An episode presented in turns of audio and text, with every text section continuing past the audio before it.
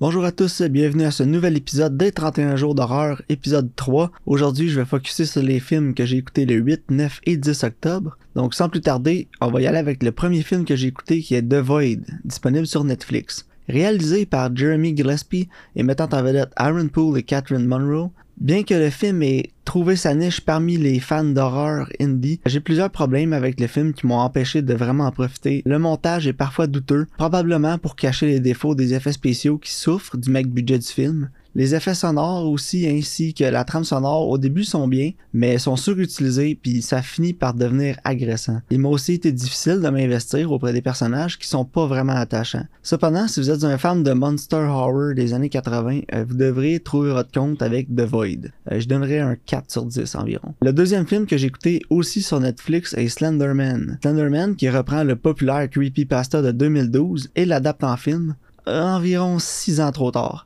Sorti en 2018, le film réalisé par Sylvain White offre peu voire rien d'original aux spectateurs. Une pâle imitation de films iconiques tels The Ring, Slender Man souffre d'un mauvais scénario, de cheap scares qui fonctionnent pas et d'acteurs mal supervisés. Les personnages sont tellement mal construits que lorsqu'elles disparaissent, on sait même pas vraiment laquelle a disparu. Le bruitage qui se veut creepy tombe à plat, on se croirait sur un navire d'exploration espagnole. La cinématographie surutilisée du genre apporte rien. Bref, le film n'est qu'une tentative mal cousue d'aller chercher de l'argent sur un creepypasta qui avait déjà fait son temps. La chose la plus terrifiante du film, pour moi, a été le logo de la maison de production de Sony au début du film. 1 sur 10 à éviter. Puis, en terminant, j'ai écouté A Quiet Place, qui est disponible sur Prime, qui est le premier film de John Krasinski, ou Jim dans The Office pour les intimes, en est un plutôt solide.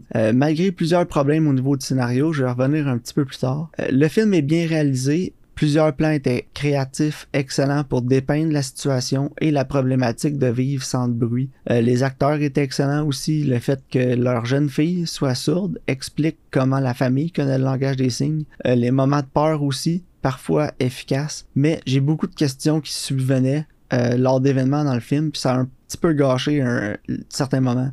Sans faire une liste exhaustive, là, je me demandais pourquoi ils portent pas des serviettes dans leurs pieds par exemple. Après plus de 400 jours dans la situation, au moins ils seraient un petit peu plus protégés. Pourquoi est-ce qu'ils vivent pas près de la chute si celle-ci isole du bruit et non dans leur maison qui est très à risque et propice au bruit? Si Emily Blunt réussit à tuer un monstre avec un fusil, pourquoi l'armée n'a pas réussi à le faire? Je veux dire, il y a probablement beaucoup plus de fusils que d'habitants aux États-Unis. Des monstres qui ne semblent qu'avoir l'ouïe comme sens et qui peuvent être tués par balle pourraient facilement être leurrés par un lourd bruit dans un endroit et bombardés ou fusillés par la suite. Peut-être qu'ils ont une armure aussi puis qu'ils résistent aux balles. Peut-être que celle-ci aussi s'affaiblit en présence de la fréquence de l'implant de la jeune fille. C'est peut-être une explication, mais pourquoi l'armée a pas testé plusieurs fréquences si les monstres ont un bon ouïe? Probablement qu'une de ces fréquences-là va les affecter négativement. Je comprends pas pourquoi cette piste-là aurait pas été abordée aussi. Si les gens aussi ont réalisé que les créatures sont attirées par le bruit, pourquoi c'est écrit sur un journal? Une imprimerie, ça fait tout un vacarme, là, donc pourquoi on aurait ça en front page d'un journal. Bref, c'est toutes des petites questions aussi que j'avais quand j'écoutais le film, qui m'ont sorti du film à certains moments. Mais malgré tout, les aspects techniques sont bien réussis, certains éléments de peur sont bien implémentés aussi dans le film, pour que ce soit une expérience positive, malgré tout.